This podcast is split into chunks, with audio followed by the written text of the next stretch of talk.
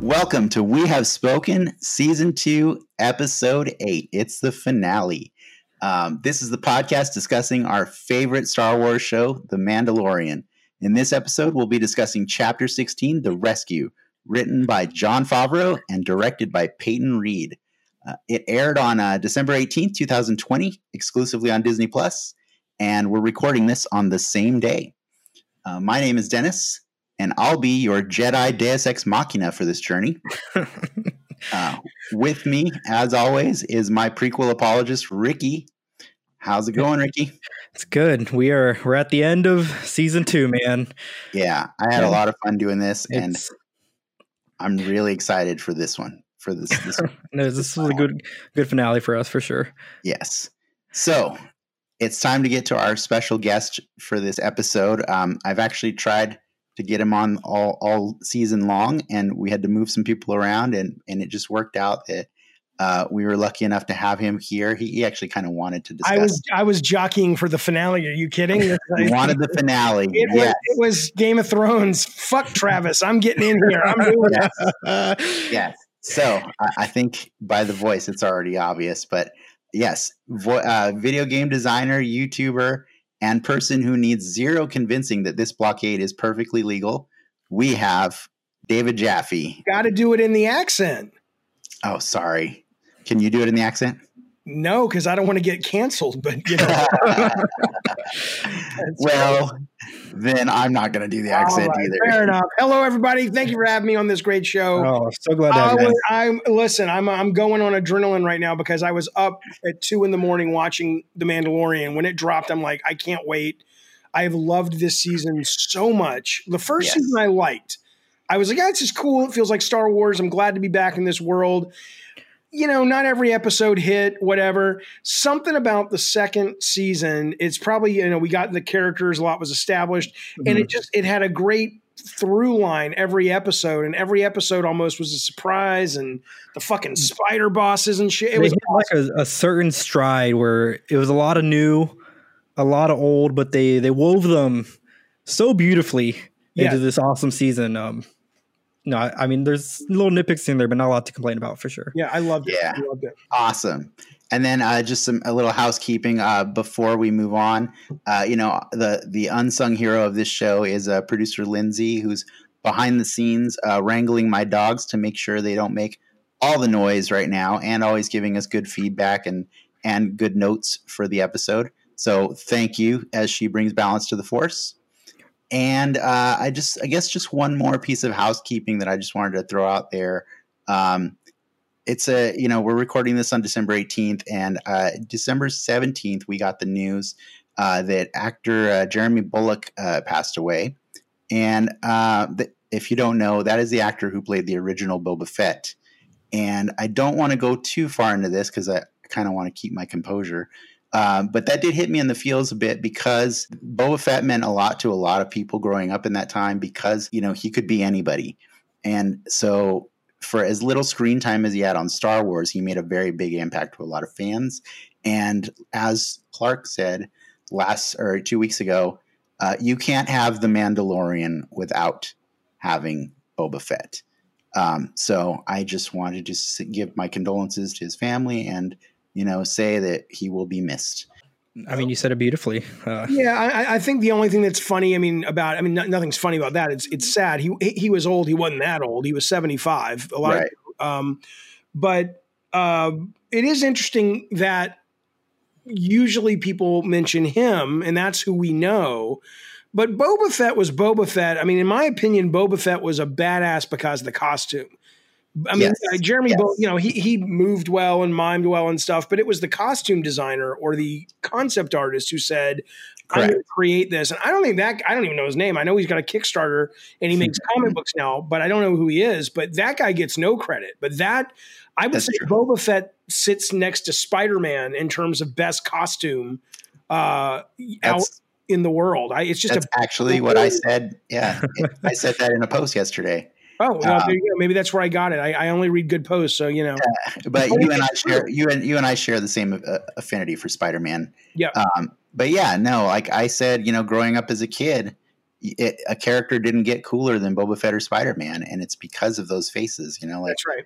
Um, and so yeah, no, you're you're to your point. You're correct. You know, I did also mention you know David Prowse uh, passed a few weeks ago, right? And right. and you know I was getting funny condolence messages from people, and I'm like, I never really considered David Prowse to be my Darth Vader. You know, right. yeah, it's like the, like to, to me it's James Earl Jones. You know, right. but uh, but yeah, for me it's Jake Lloyd. So you know.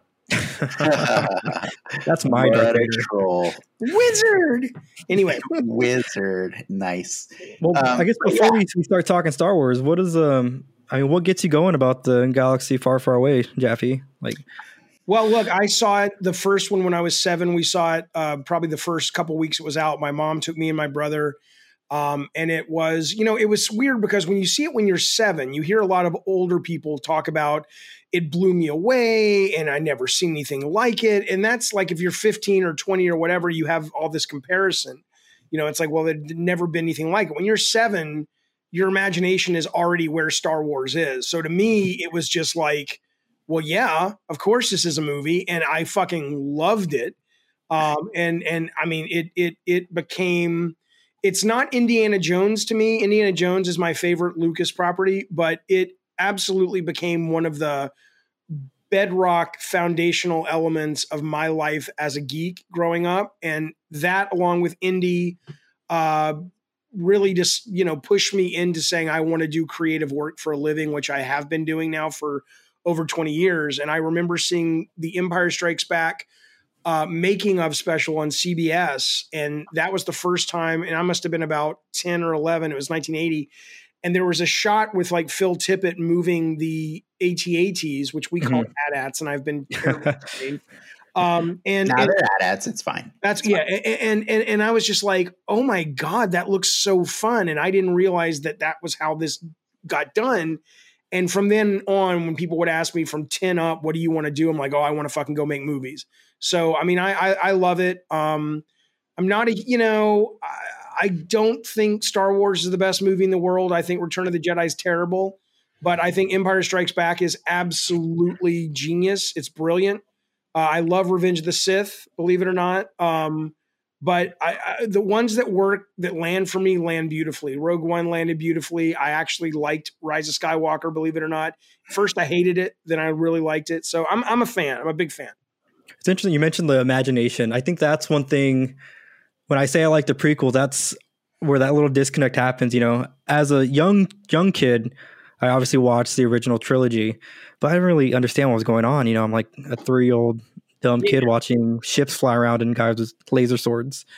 But that imagery when I got to see it materialize when I was a little bit older watching these prequels, I mean that's that's what I imagined what was happening on screen in those older movies. So right. I guess that's where my my chord gets struck on the on the prequels is it kind of fulfills that imagination. Yeah, I mean the only reason I was always confused why like I get why little kids would love Attack of the Clones and Revenge, but literally Phantom Menace, and I know that's not what this podcast is about, but I mean Phantom Menace is just like really dry. It's like it's like a really bad episode of The West Wing, and I love The West Wing, but it's like really dry political, you know, maneuvering bit, stuff. Uh, I'm like, what? Tariffs what, and blockades and yeah, what eight year old sitting there watching this going, "Fuck yeah, I want to go." And I, I, remember when the action figures came out. Uh, and it was like I don't know what they called it, Force Friday or something, and it was the first time new action figures had come out in ages. And everybody from work at Sony, we we went over to the Toys R Us in Santa Monica, and other than like, you know, Anakin and Obi-Wan and stuff, there was like, you know, Senator Fum Fum Fum. I'm like, go, oh, oh, mom, I want that one. I want to play with the senator. I mean, come on. But but anyway, you know, there's no accounting for taste clearly, but you know, good on you, sir. but now we have the Mandalorian, and we uh, do. I'll and tell you what, my goodness gracious, man, what what in the world a difference just a visionary makes to yes. Uh, yes. a mm-hmm. creative property. I like J.J. Abrams. I got nothing against the guy. I like Super 8 a lot, but Favreau gets it in a way that very few people have gotten it since Irving Kershner got it, you know? Yeah. Um, and yeah. so, yeah, man, what a great series. Great series. Uh, I think it's time we just get into the spoilers. Uh, I'm going to give you a recap um, I'm just going to give you my one sentence recap. Obviously, I know more stuff happened, but just the one sentence before we move in and, and get your your guys' takes on my my hot take. But my recap is uh, this is the one where Mando and friends rescue Grogu and spin off a bunch of other Disney Plus projects. that investor meeting was very timely. mm. Yeah. What do you what do you guys think? What like I mean at the heart of it, yes, I know there was a lot of amazing things that happened in this episode. Uh, and as much as I really did enjoy this season, I felt like the Mandalorian part of this season kind of got away from him. Uh, and it just kind of became about so much more. And as we talked about last week, you know, we we, we have an Ahsoka Tano show coming now. We have the Rangers of the Republic coming. A, now a Boba Fett show now. And a Boba Fett show uh, as of 2021. You know, so yeah, for me, it felt like I know you guys loved. I know. I know I know as a fan of Star Wars, I'm supposed to love that Luke actually showed up at the end of this episode. But all I could feel in that moment was whose show is this again? Like well, is, I'll counter here here's what I'll we had a chat about this earlier uh, like last week after last week's episode. And I said it would be really messy if Luke showed up. And then I kind of got to thinking well, if this was a, that right. Oh, you did. I told I told you. I said like as much as I don't really want Luke, I said it's no messier than adding a Padawan to Darth Vader in in the yeah. Clone Wars. Do you know well, what I mean? Like that's a messy story only unless they decide to continue through with it and and tell a compelling story. And now look, everybody can eat crow mm-hmm. because everybody loves Ahsoka Tano. Uh, did you watch the cartoons, Dave uh, Jaffe? I, I, never, I never got into the. I, I've seen some of them, but they never. I don't know why they never hit me. I know they're great, but they never hit me. Gotcha. Well, so that I was my mindset. She was, but I wasn't like, oh, you know, I was like, oh, I know that girl. She's the what Twiki, whatever the fuck. Uh, she, she's not Twi'lek, right? She's something else. Togruta. Togruta. Oh, what's I guess the one in Jabba's palace. Togruta. Togruta. No, the Twi'leks. They're not. She's not a Twi'lek. Yeah. Okay. Okay. Yeah. No, I knew of her, but I didn't watch cartoons. No. Gotcha. Well, like if you think of this show as a cartoon, then in that moment, Luke is the only one that makes sense to come at that. Come then, you know, like yeah, and that yeah, that's what Travis said last week, and and I I'm, I won't argue with that. I totally defend that. Uh, you know, uh, Travis said, you know, if you're gonna set off a Jedi bomb that really was what you know Grogu did and on that stone, then you, you, bring a heavy hitter, right? You bring the heaviest well, who, who, else was left anyway? I mean, there's. I was, I was suggesting Mace Windu. That was he my pie in the sky. He was dead though. We uh, don't know that, right? Is it? I is mean, that confirmed? We've seen people get cut in half and fall down and live. Hey, as a reminder, Boba Fett was dead for what the last thirty years. Then what is it? What does it take to prove death in the Star Wars universe? it, it, takes. It takes. Yeah, I don't know what it takes. You it have takes to fade the dust. right. Right. Yeah. It's like. Yeah.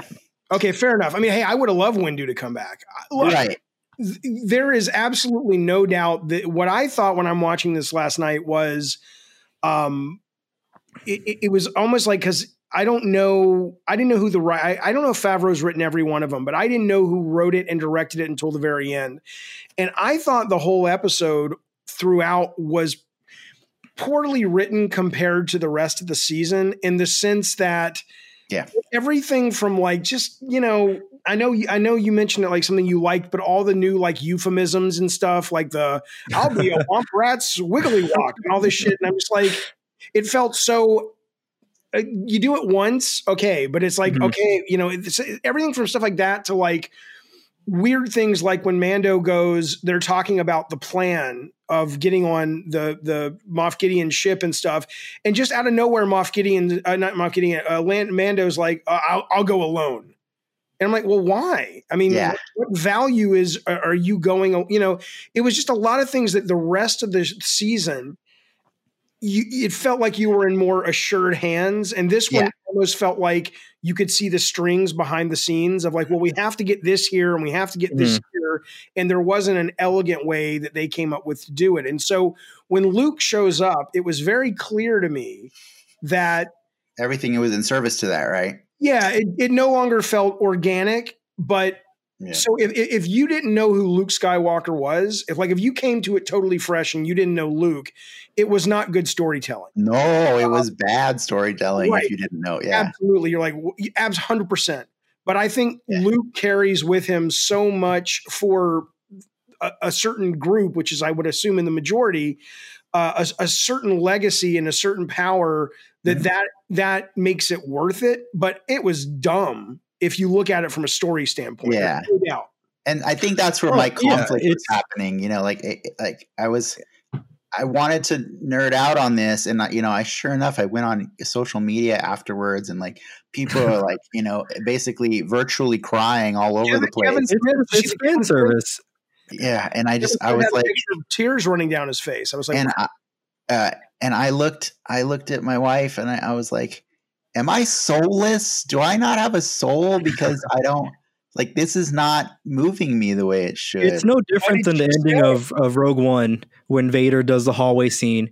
Because on on a no, paper, it is, scene, it is different. That it, it makes no sense because Vader, when he finally catches up to Leia in A New Hope, he's like, he's like, he calls her out on her lie, and he's like, the dude just saw you left on a ship. But that whole scene exists to see Vader do the Vader things you wanted him to do, you know. Vader always knew she was lying. That doesn't matter. Well, yeah, but, it, but but I'm saying like we've seen Luke do badass things, so like that didn't that scene didn't need to be like you know that but but it, was so, it, was so, loaded like i'm not a last jedi hater i liked the last jedi i, I love the last right. jedi okay i cried I, I, cried during that movie. i did too i understand I, there's not I, am not one of the you know i don't think it's the best star wars ever but I, I enjoyed it and i liked that it was bold and different um, and, and, and I didn't have a problem with Luke's arc. There was a great meme yeah. going around today where I don't know if you saw it. I'm sure you did. Where somebody tweeted out a picture of Luke from Jedi, mm-hmm. and it was like something along the lines. It was like, "Hey Disney, Favreau and whatever. Who's the guy who does the animation? Uh, Filoni. Dave Filoni. Dave Filoni. Right? Like these guys in like you know a, a, little TV series basically did what you guys couldn't do and brought back Luke Skywalker and all this. And this woman responded and she says, "Well, yeah. So she brought back this. They brought back this guy who is kind of soulless and aggressive, and he just swings a sword and kills everyone. Yeah, that's, that's a lot better than a character who basically." You know, was in the, the, the depths of despair and then climbed out of it and redeemed himself as the hero that we know he really is. The Luke we saw last night was the 10 year old boy's Luke that the 10 year old in me was like, fuck yeah, it's Luke Skywalker. Yeah, yeah. But if you actually step 20 feet back from the whole no. thing, yeah. it's like, it doesn't feel Favrovian because he's a better writer than this. It's, it's very strange because the rest of the season does not suggest a serious a, a, finale that is that ham fisted. Yeah. Uh, so just to be clear, uh, we're basically talking about our, our favorite and least favorite things about this. I just I know I saw your reaction video and I knew I knew we just had to get Luke out of the way and we could talk more about Luke. I do I do want to talk more about that, but I just want to make sure that you guys are comfortable talking about whatever other great moments you had or or other moments that really pulled you out of it. Well, you know? I I really dug the opening, um, when that hostage scene when they capture the pilot and the uh, the cloner dude. That whole conversation echoed from what we talked about in episode one of this podcast, where the Death Star blowing up, you know, to half of the galaxy. That's like a, a world-ending event. That's their 9-11, right? Um, yeah, for, yeah. For the empire, for their empire but Basically. like time, times times like a hundred like yeah but what's weird about that is when he said that line the the the guy who the i get i don't know what his name was the more aggressive of the, the two pilot the pilot yeah. yeah. when he says oh we were all happy that the terrorists died or something and he was calling the rebels terrorists um, I understand the metaphor. I understand that, you know, but nowhere, unless you guys have seen, I, I, didn't really get into the extended fiction and stuff, but I've never read Star Wars from the perspective of there's this whole galaxy out there that look at the Empire as positive. Every character I've encountered in the stories hate the Empire. And so when he said that, I was like, okay, that's interesting. Are you telling me, you know, there's a group out there that sympathizes that's not actual stormtroopers. Uh, the I think the Last or, Jedi kind of touched on it a bit. It's where you know they're they're kind of two sides of the same coin, depending on how you look at look at the Empire. I mean, we have seen the War Profiteers exist, right? Like that was that was in the Last Jedi, mm-hmm. right? Like sure. so there are so there are people that benefit from the war. and from the existence of the Jedi of of the uh, the Empire. For them um, to gain the power that they gained, I mean, you have to have logistically people following them, right? Oh yeah, no, I, I understand it politically. I'm just saying mm-hmm. I've never it, it, it was, and I didn't have a problem with the scene you're mm-hmm. talking mm-hmm. about. I'm just saying it was interesting because it was the first time my brain entertained the idea that oh, there's sympathy for this group amongst people who probably think they're doing the right thing, and they're not just Lucas's bad guys wear black. It, yeah. it's that black and white, and I'm like, I've mm-hmm. never seen that nuance in Star Wars before. So yeah. I don't. I don't want to push it too hard because I, I do push it frequently, but uh, you should give those uh, animated shows a chance because they actually really do a lot of that. So the oh, yeah. Clone Wars, the Clone Wars does a great job of like uh, showing Anakin's slow progression to becoming Darth Vader, and they use An- uh, Ahsoka Tano as that that device okay. because it's yeah one more attachment for him, and and when she gets done wrong by the Jedi Council and leaves, he that's when he first starts having that conflict of like I don't know if I really like these guys anymore. You know, I know he kind of does in the in the Attack of the Clones, but right, right, right. there's such a jar a giant leap from Anakin Attack of the Clones to, oh, to Revenge of the Sith. Yeah. Yeah, yeah. And so the Clone Wars show does a really good job of filling in those blanks. And you do get to see different planets that are trying to stay neutral or, or trying to take one of the two sides. And then Star Wars Rebels fast forwards uh, Filoni's work on on Clone Wars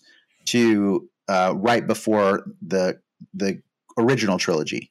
Okay. So that show ends maybe like minutes before you know Rogue One or or A New Hope starts. Gotcha. Okay, cool. I'll, so, I'll, I'll give him another chance. I'll give him yeah. Another, and so there is a giant through line of all the stories going on. So like this is kind of like the Mandalorian's like the third chapter of Dave Filoni's, you know, arc. So that's why you right. see a lot of characters come and go. It's mm-hmm. cool that it works for both because I'm I'm a I'm a Star Wars fan, but I'm not an extended universe Star Wars fan. Yeah. But I could still enjoy the hell out of the Mandalorian. But you guys clearly were able to get more, you know, meat from the meal, which yeah. is great. That's awesome. Mm-hmm.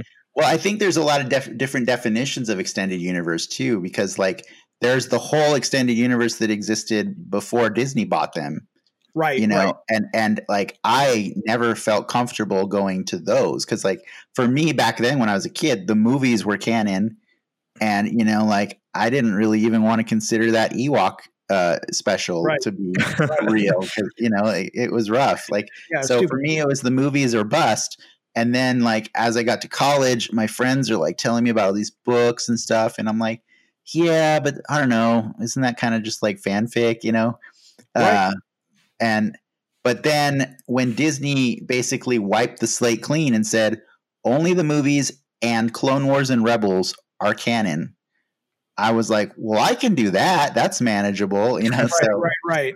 So I know everything about. So then, in the, canon. in the canon, then Anakin, one of the reasons he turns is because of whatever her name is, Okasha, Ahso- Ahsoka Tano. Uh, yeah, okay. Well, it's one of the reasons he. It's easier for him to reject the Jedi uh, order is because of how she was treated. Yes. Okay. And I guess now he's coming back to be in the Obi-Wan series. I mean, it is interesting, like you said, that this episode, because I didn't know Book of Boba Fett was a spinoff. I thought that was just the next ep- season three of The Mandalorian was going to be about Boba Fett with The Mandalorian. But if that's a series and then Obi-Wan's getting a series mm-hmm. and, uh, uh, you know, uh, uh what's her name who plays, uh, she's in the Kevin Smith movies. She's the Jedi we just talked about. I can never get her name right. Rosario Dawson. Yeah, yeah. series. It is. It is kind of interesting. I mean, you're basically who needs the fucking movies? I mean, I was yeah. so excited last night when this thing dropped at one in the morning, one thirty. Uh, I remember watching, going, I don't know if I've. Uh, th- well, this feels like being excited for a Star Wars movie. It's weird. Technically, yeah. technically speaking, with because you know how they shoot these movies, they shoot them basically in this big holodeck yeah. dome thing.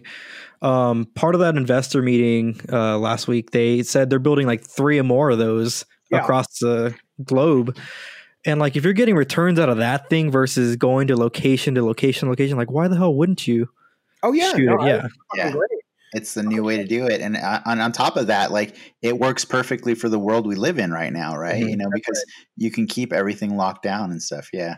No, um, I think uh, you know I, I, I did like you know what Ricky was bringing up about that that scene with the the people pointing out Alderaan and and everything just because uh, I really liked how you know he he gave that little hint that I saw your tattoo. I saw the tear you know and and so like I guess that's just the implication that people from Alderaan that survived wear that tear which uh, Frank you know weeks ago called the Chola tat um, I just like how he said it like it's like, wow, you're really observant, jackass. It's on my fucking I face. I saw your tear, you know, like um, Good. Well, right she, I mean, she claps back. She's like, I had friends on the Death Star. Which one? Yeah, like, yeah, yeah, that was good. He's, and he's like, I see what you did there. And we're like, what are you guys doing? Are you having a bit right now? You know, like, yeah. um, but I do want to point out the, the reason I love that moment, and, and, and it's because uh, it set up something that I thought was really impressive, and and uh, uh, for the rest of the se- for the rest of the episode, which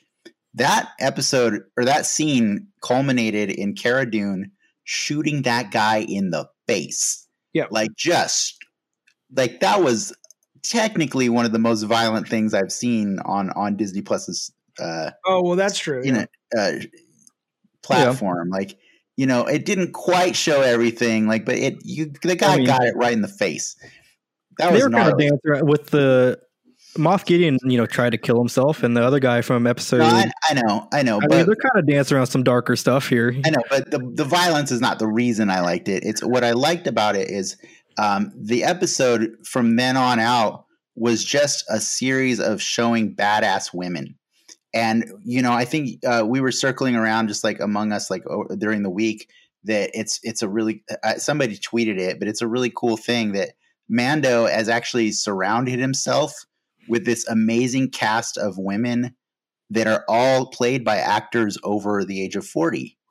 And that's not something you see very often on TV or movies anymore. But if you think about that, Rosario Dawson, Gina Carano, um, uh, Katee Sackhoff. Ming Na, Katee Sackhoff, they're all over 40. Uh, you know, so like I, I, felt like I was watching something really cool happen. You know, like I felt kind of like the way I, you know, when we saw Wonder Woman in theaters, like we're like, oh my God, give me this. This is, I, I want to see more of this, you know? Uh, and I just really enjoyed seeing one by one, they were showing all of these ladies, these badass ladies just do their thing. And so they were a unit. yeah, they were a unit. And so when Boba Fett said, I'm going to go alone, yes, I did want to question that. But at the same time, I was doing the math and I'm like, wow, that makes for a really cool like strike team you got here of just these four ladies and and Din who's going to do the sneaky thing, you know. So what we ended up seeing was like through the episode is you know we saw uh, uh, Sasha Banks's character uh, Koska Reeves she she got yeah. to throw down with Boba Fett, you know, and have their own little, you know, tit for tat. Um, I, I enjoyed just seeing her do physical stuff. You know, I don't know if I care so much about when she's get delivering lines and stuff. Um, and then we got to see like her again with Katee Sackhoff come up from under the bridge and just slaughter like a whole gang of stormtroopers. And Fennec Shand's doing martial arts, and just all these women were just doing this amazing stuff. And I was like, thank you, show. Thank you for this. But and it was it was earned, right? It wasn't to be. I did not like the Avenger Endgame scene when all the female heroes bundled up. Felt similar to me, actually. But really, I felt this one felt a little bit more earned because we had we've spent more time with them working a together, and it it just I I dug it. I I totally totally it made sense on why that strike team was was assembled the way it was for sure. Well, I'll tell you my take real quick because I felt I thought that I mean everything you're saying about what it represents, I'm a fan of. I'm a very progressive person. I'm a proud social justice warrior. Uh, there's nothing about the the messaging of that, and even and, and I do think society has been tilted to such an extent so long that even if we have to sort of ramrod these messages through, so kids coming up today go, oh, okay, that's not out of the norm for a woman to go off and have that big adventure and stuff. I, mm-hmm. I agree politically and philosophically with everything there, but I think it's another example of how last night's episode, as as wonderful in a lot of ways as it was, you could you could see Oz behind the curtain.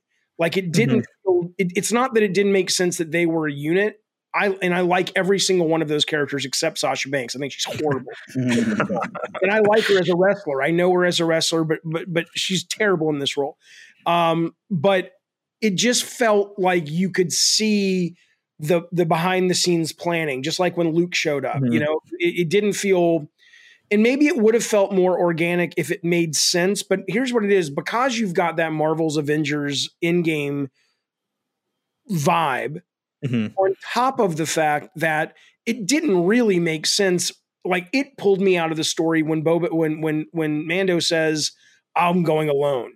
And I'm like, why? It, it, so anyway, it, it almost felt like why does you why do you go alone? Because we want to build up what's that other series they're coming out with with all the women, the the, the, Rangers, the Rangers, Rangers, of the Republic. Yeah. Right. Maybe that's it's like, well, Maybe. remember that? This is that series. I have no clue, but it felt weird. Anyways, um, I I I did find that scene you're talking about. I agreed mm with it on all accounts. It just felt like let's do the woman thing. And I'm mm-hmm. and, and, and maybe that only feels that way because it's so rare that of course it's going to stick out because it's not usually represented. I don't know, but it, it felt a little like one more false note in but I again it's crazy because there's all these false notes and I still loved last night's episode. That was fantastic.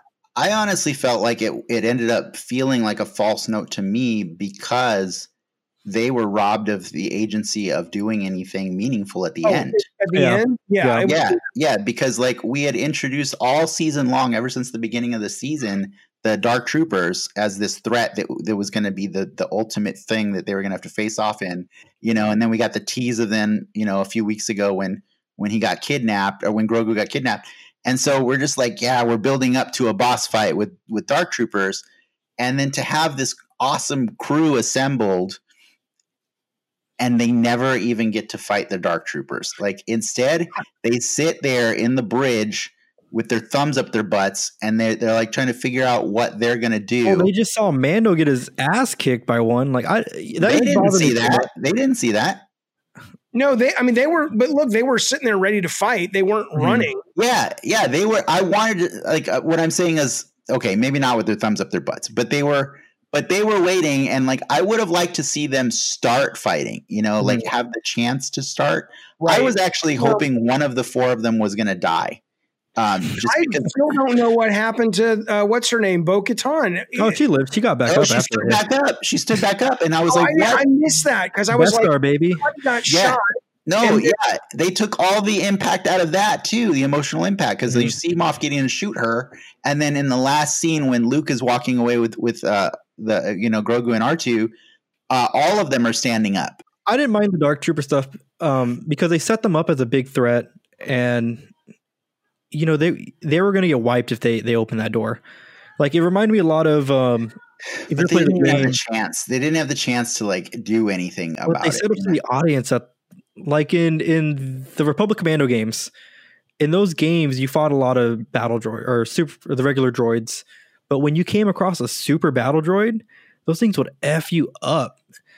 And you know, of course, in the movies, we see Jedi's chopping them down like nobody's business, but they really added a weight to what that class of droid was, and that's what I got from the Dark Troopers in that Mando fight, where that set the bar super high on what these things are capable of. So, like, yeah, why, yeah. The, why the hell would you want to go against them? I think you're gonna you're gonna be pissed off one way or the other because if if, mm-hmm. if you have those guys being able to take them on, then it makes the Mando Mando fight less insane. Mm-hmm. Well, like I said, I wanted at least one of them to die. I wanted to have some emotional weight to that episode. You know, I can see that. Um, but uh, like let me let me put this in a different perspective because I watched this with my wife. She loves this show too. Uh, I just want to point out I was I was just as much excited like without her saying it. I was like, "Are you watching these women? This is so cool." You know, I was loving it. She was feeling it so much, and then when that episode was over, she was really pissed. And and what she said to me cracked me up. I wrote it down. She said that was the worst case of blue ovaries ever. Right. they got my hopes up and then they threw them in the garbage. Okay, but that's not okay. With all respect to Lindsay, the fact of the matter, where is she? Put her on. The fact of the matter is, the fact of the matter is, one of the other things I did not like about this episode was I thought the action was very poorly directed. um, mm-hmm. because those women had a lot. Granted, they weren't fighting the the the dark troopers or whatever mm-hmm. they're called, but the, you know they absolutely they had that moment you were talking about where the two women came up on jetpacks on the side and, and the, the two they had the shot where they were going through and uh, the woman I, I, these names escape me Koska Reeves Bo Katan yeah, Fennec Shand where she comes out with the fucking Gatling gun Cara yeah. it's like fuck you know but you know, so they it wasn't like they didn't have moments to kick ass. They just didn't mm-hmm. fight that particular enemy, but the action was awful. Awful. Right. But as a reminder, and and I know you wanted to talk about it too. Uh, what has this done this season done to demonstrate the effectiveness of stormtroopers? oh, it's a joke. I mean, it's not, right. it's not a fun joke like red shirts and Star Trek. It's kind of like it's kind of going, well, yeah, you you goddamn right, you need some dark troopers because yeah, it's got to so, be part of the story at this. I mean, point. they, they mentioned it. He's like the human element was the weakest part of. Yeah, right. the, so, the equation of the, of the of the equation. So what I'm saying is, if the show has hammered down like how shitty stormtroopers are this whole season, like every season, one of our guests has been talking about. Oh my God, they can't aim. Oh my God, their armor's so ineffective. So, like to have that beaten into us all all season long yeah. and then say, "Here, girls, go kick some ass." Yeah, like, it's not it's not really meaningful to watch them kick the crap I mean, out of stupid. You're right. I mean, th- this was the first time though. I, up until this point, it had almost been a meme though. Oh, they can't aim. Ha ha ha ha. And yeah. but I think there was so much consistent action against stormtroopers on this episode, where you know every room they went into, they had to clear it, and none of it felt like a threat. Whereas right, exactly season one, I don't remember who the bad guys were in season one who came into that bar. Um, and remember, remember, uh, the Mando had to like go underneath the floor because they set it on fire. Oh, remember yeah. Gideon shows the up. Like Trooper. That was that was stormtroopers also. Okay, well, for whatever reason, they felt scary. Yeah, was, exactly. You know, so I don't know what the difference is in terms of the Empire, but season all, two, all, all the good ones yeah. died in both Death Star explosions. So these are like the yeah. militia member, fanboy wannabes, stormtroopers, the right. B tiers. So for me and Lindsay, it just like it felt like Luke arriving took the steam out of whatever badassness those women were gonna were gonna mm-hmm. pull off or sacrifices they were gonna make. You know what I mean? I can uh, absolutely see it viewed that way. I didn't see it that way, but it makes total sense. That that that's a very valid way to read it. And when you mention it that way, it's like, oh, the man shows up and takes care of everything. Exactly. Yeah, right? that's true. Yeah. And so that hurt me more. Like, so it's kind of like the SJW in me, like, was was not letting me enjoy what that that you know, seven year old kid wanted to enjoy. Would you have liked it more if um, Luke was there on um, where uh, I'm going to get these names right the the Rosario Dawson character, and it was her who showed up at the end of the finale, so they switch places? I don't. It wouldn't have worked. I don't. I don't. Yeah. I think I wanted. Here's what. Here's the ideal scenario is Luke could have showed up earlier or later. Like if he showed up earlier and is just with them side by side and they're working together and they take down all the dark troopers, that would have been cool because we would have got to see everybody be badass. Or if he showed up after they had already demonstrated how willing they were yeah. to fight that threat, even if they couldn't win. You know what I mean? Like, well, like felt, if someone had died. Yeah, yeah. So, like Lindsay and I, as we were watching it, that's yeah. I was just gonna say, as we were watching it, we were trying to like you know place bets on like, oh man, I feel like Fennec Shand's too good. You can't get rid of her yet. She's like she's got so much story we don't know. Like, and, I feel like, on my book. and I and I feel like Bo Katan has a lot of story that we haven't seen yet. So my money's on either Koska Reeves or Cara Dune, and I think Cara Dune would be the more impactful death. You which know what I mean? Which one is That's Gina, Gina Carano. Oh yeah, she's great. Yeah. She would have been impactful, right? Like it would have, it would have, it would have hit the Mando hard, and I would have just liked to have more uh, emotional reaction from Mando. With that said, though, with that said, as much as I might be, it sound like I hate on the episode. Oh my god, the amount of love that I saw Mando eh, display towards Grogu. Oh god, was just amazing. That was a tearjerker, man. Like that hit me in the feels more than Luke. Like watching him have to say goodbye to that kid. Him brown eyes were watering up. I didn't. Yeah. Get, I didn't get it. I didn't, and I'm very easy cry. Um, yeah. I, don't. I don't. You know. I don't know why I didn't. I. I think maybe because the high of Luke. And I don't know, Ricky, what you thought about Luke showing up, but I went ape shit. Like I on my video I made the minute the show was over. Mm-hmm.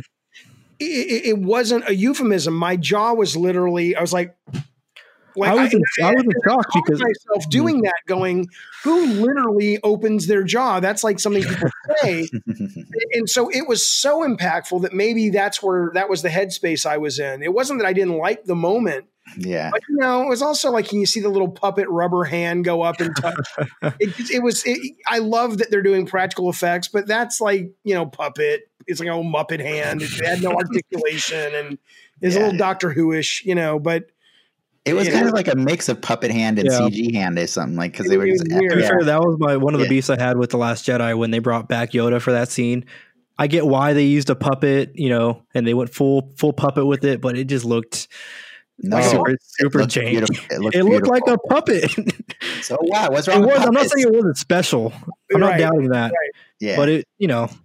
But what uh, I thought about that is you know, I remember somebody told me he took his helmet off in season one. Yeah, at the last, last episode. Yeah. Did we see his face, or was yes. it just the back of his yeah. head? Yeah. So for me, I was just going. That moment probably would have been more special if that that it's almost like that's when he should have taken the helmet off for the first time, and it's I like agree. It's I agree. It. And you'd think they could go back at least to the one where he took it off for the cafeteria. Yeah. And go, okay, we can we can write something else here at least it would have kept it powerful more powerful. Yeah, the first ep- the first time he took it off really just didn't need to happen, right? Uh, because it was just so it that was IG contractually speaking, he needed yeah, to show face once. Yeah, it really that's really what it was, right? How about this? Contractually speaking, here's more money. Shut the fuck yeah, up, know, right? Um, it, it did. I agree. It did take away from that, but it didn't I still felt bad because this time he was taking that mask off in front of them all. You know what yeah. I mean? Like, but that was first, a bigger moment. Yeah, I mean, the first he's, he's clearly losing. I don't say he's losing faith in his religion, but you know his ideology is certainly changing, especially throughout this yeah. season. Yeah. Now I, I have something uh, like this is actually kind of my nerd moment, like that I, I really wanted to just take a moment to to talk about. Um, so if we remember, uh, back to earlier this season, the first time his ideology or his, his religion or his, his, his belief system was put into question, that is when he met Bo Katan. Mm-hmm. Right? He met Bo Katan, who was also wearing the Mandalorian armor, but they had no problem taking their helmets off. Right. And he damn near lost it on them because he, as far as he knows, because his good friend the armorer is the only one who's ever taught him his ways, you don't do that and he was about to fight those three Mandalorians, and yeah, I was like, "Do not, do not do this. I know these characters. I know Bo-Katan. You do not want to mess with her." And so, you know, but then she started explaining, "Oh, you're one. You're you're one of those. You know, like you're," and uh, you know, she was really kind of just bringing that into question, like, "Hey, maybe what you're believing isn't necessarily the whole." the whole truth.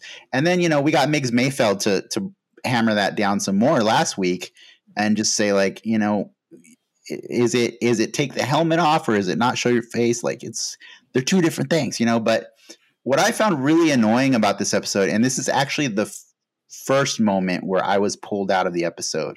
Uh, I love the first 25 minutes of this episode, uh, just completely. Uh, mm-hmm. Even even when the writing was a little shaky and stuff, like I just loved everything. But for me, the moment that it broke was when Mando showed up on the bridge with Gideon and and the dark saber and Grogu, and they explained that she cannot take that from him that he's offering the dark saber because she has to win it in combat. Now, Jaffe, I know you didn't watch the shows, the cartoons? And, and, no, and and I know Ricky. I'm a goddamn grown ass man. I don't watch cartoons. exactly right. And Ricky, I know you didn't watch them for the same reason. Yes. Um, yeah. But I am not a grown ass man, and I have watched them faithfully, and I have done some serious deep dives on this podcast regarding the dark saber and Bo-Katan and their whole history, and it is super annoying. And Jaffe, since you have Disney Plus up, if you could please on your subtitles oh load up, uh, oh, load up Star Wars Rebels episode oh. or season four, episode two Okay. And then fast forward to 20 minutes. Okay, hang on. There's only it's a 21 and a half minute episode. I only have two hands. Wait a minute. I'm just saying I'm just saying things. Okay, I know, I know. You made me watch this too, don't worry. Episode, episode, season four, season four, episode two. Okay. And 20 minutes in? 20 minutes in. Okay and let that play and I will just describe what you're watching right now. Okay, it you're, is happening now. Sponsored yeah. by or you, or you know what? You can describe what you're seeing okay, right so it's a woman with pink hair. Is that Bo-Katan? She's got purple. No, that is that is Sabine Wren. Bo-Katan will actually look like Bo-Katan with the red hair on the side. Okay, so three women are coming out of a door. Uh, there's Bo-Katan saying something. I don't know what she's saying because I didn't get a subtitle there. This is why you should lead us, my lady, says the lady with pink hair, purple hair. That's a difficult decision, says Bo-Katan. And then the other lady says, with your guidance, says Purple, your wisdom as a ruler. There's no one I wield the dark saber trust more than you. And she's all like, hmm, that's interesting, says Bo-Katan. And I am not alone, says Purplehead. And she looks around, and then there's this other lady who kind of gives an indication. And then the door opens, and there's all these Mandalorians – um, with look like Boba Fett. She's coming down the ramp, and there's they're always like all the clans are with you, clan elders with you, clan Rock, clan uh, is with you, the protectors are with you. So clearly, everyone is suggesting, "Hey, Mandalorian lady, Bo-Katan, um, we want you to be our leader." That's yeah. what I'm saying. Okay. And then Sabine Oh, then she gives her the sword and says, uh, she had an interesting line there. She gives Bo Katan the sword and says, now I understand why the saber came to me. It came to me so I could pass it to you. And she gives it to Bo Katan.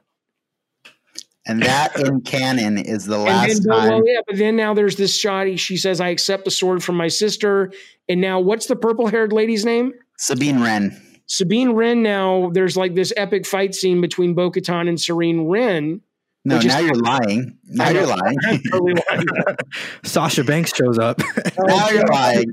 Yeah. Put someone so, in armbar. So, just to be clear, that's the last time in canon that we see Bo Katan until this that you know earlier in the season in Mandalorian. Right. Okay. Who, and and Dave Filoni has executive produced and written a lot of both you know Clone Wars and Rebels and this show.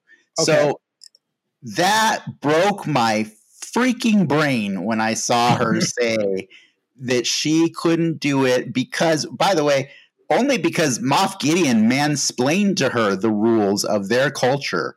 That was super weird. I'm like, why are you letting the bad guy tell you whether or not you can take? I think she was just in sword? shock on what she was witnessing. Uh, dude, she like the only reason she was ever the owner of the dark saber is because somebody gave it to her of their own free will.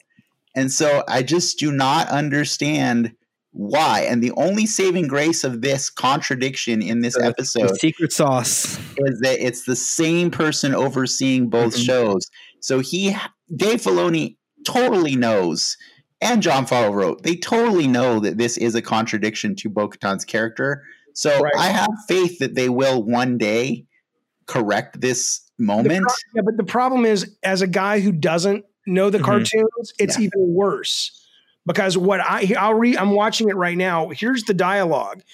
Uh, Mando says, "Just take it," and she looks over at Gideon and says, "He's right." Like the story he just told about, it has to be armed combat, and she says he's right. And then she says, and he for some reason they don't subtitle him that well. Um, he's just telling her, "Take it." Um, and she basically when she, I, am trying to find it when she basically explains why. Um, she's like, "It's the story." Yeah. You know what mm-hmm. the fuck? As a as a non cartoon watcher, I'm like going, wait, what? Is it you mean John Favreau's story? Is it is it are you breaking the fourth wall? the line didn't make any sense. You're like, what do you mean? It's the, the, the, the, line the line is the dark saber doesn't have power. The story does. I call bullshit on right. all of that. Yeah, yeah, it's uh, weird. And and to me, like oh man, it just completely pulled me out of that whole episode. And then all this other stuff happened, and I'm like, wait, what? Wait, Luke's here? What? wait, why? Why is Luke here? But wait, wait, these women aren't going to do anything cool. Oh, yeah. I don't. And so, like, I just like my own nerdiness and my own desire to see a specific thing with these women happen completely made it impossible for me to enjoy the nerd nerd canon self exploded. Uh, I watched this episode three times, guys. I watched it once, you know, just for fun with with Lindsay. A second time to take notes, and then by the second time, I was like, man, I'm not enjoying this any more than I did the first time.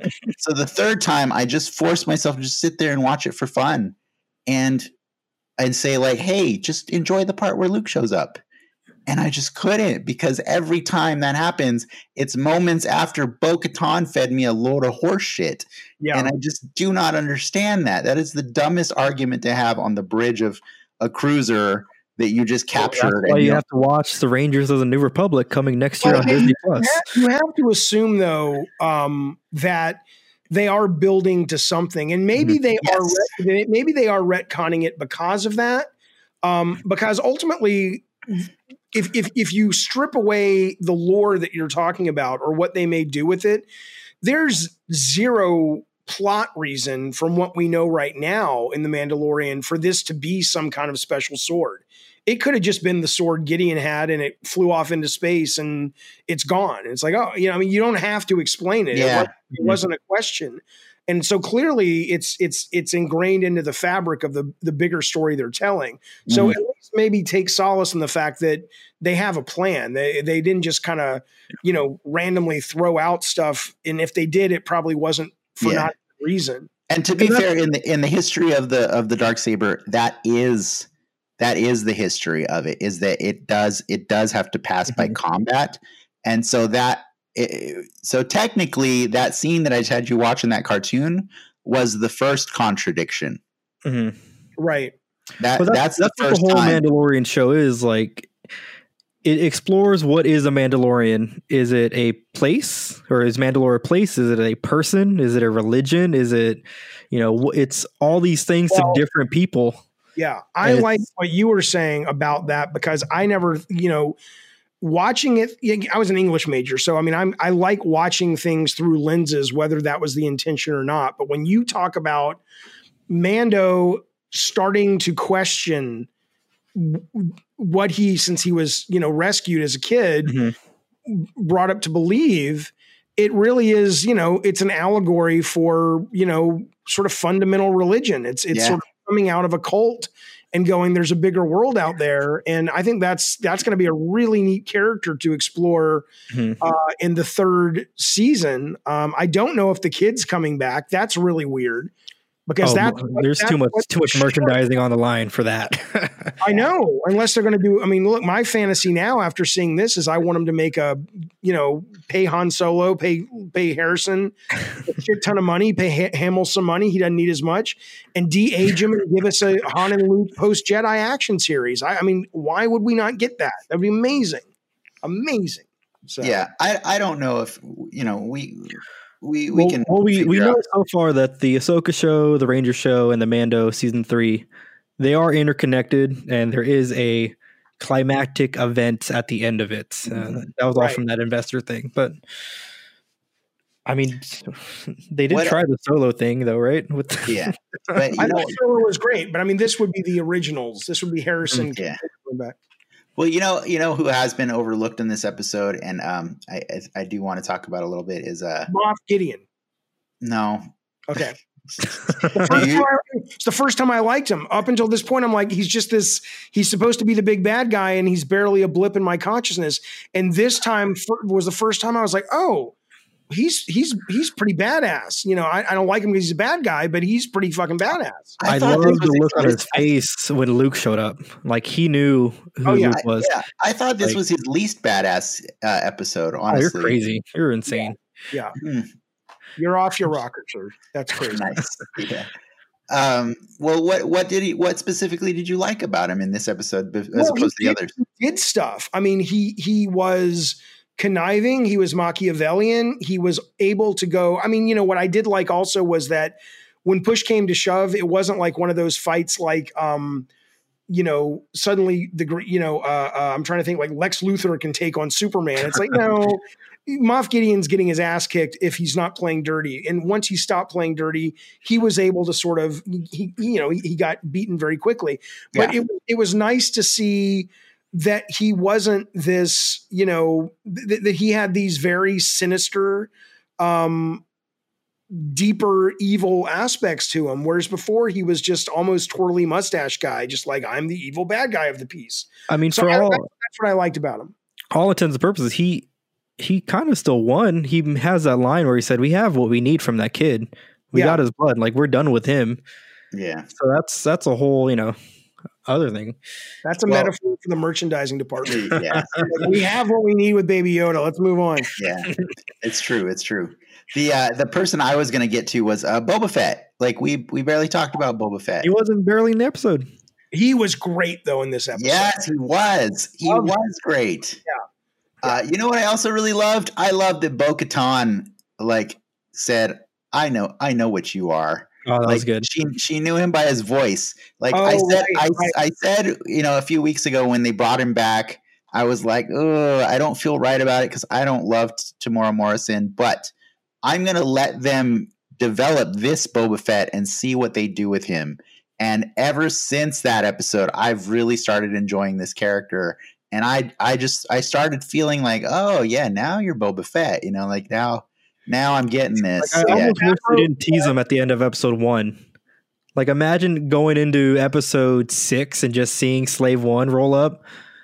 How oh, crazy yeah. that would have been. Yeah. yeah, no, it's they did a good job of teasing him early on and stuff. So the but, yeah. uh, the, the the the what what what's so cool about Boba Fett that Favreau did is again, there's something about last night's episode where Favreau had almost like he was saying, I remember I'm you. I remember what it was like to be 10 years old and and encounter Boba Fett and Empire for the first time.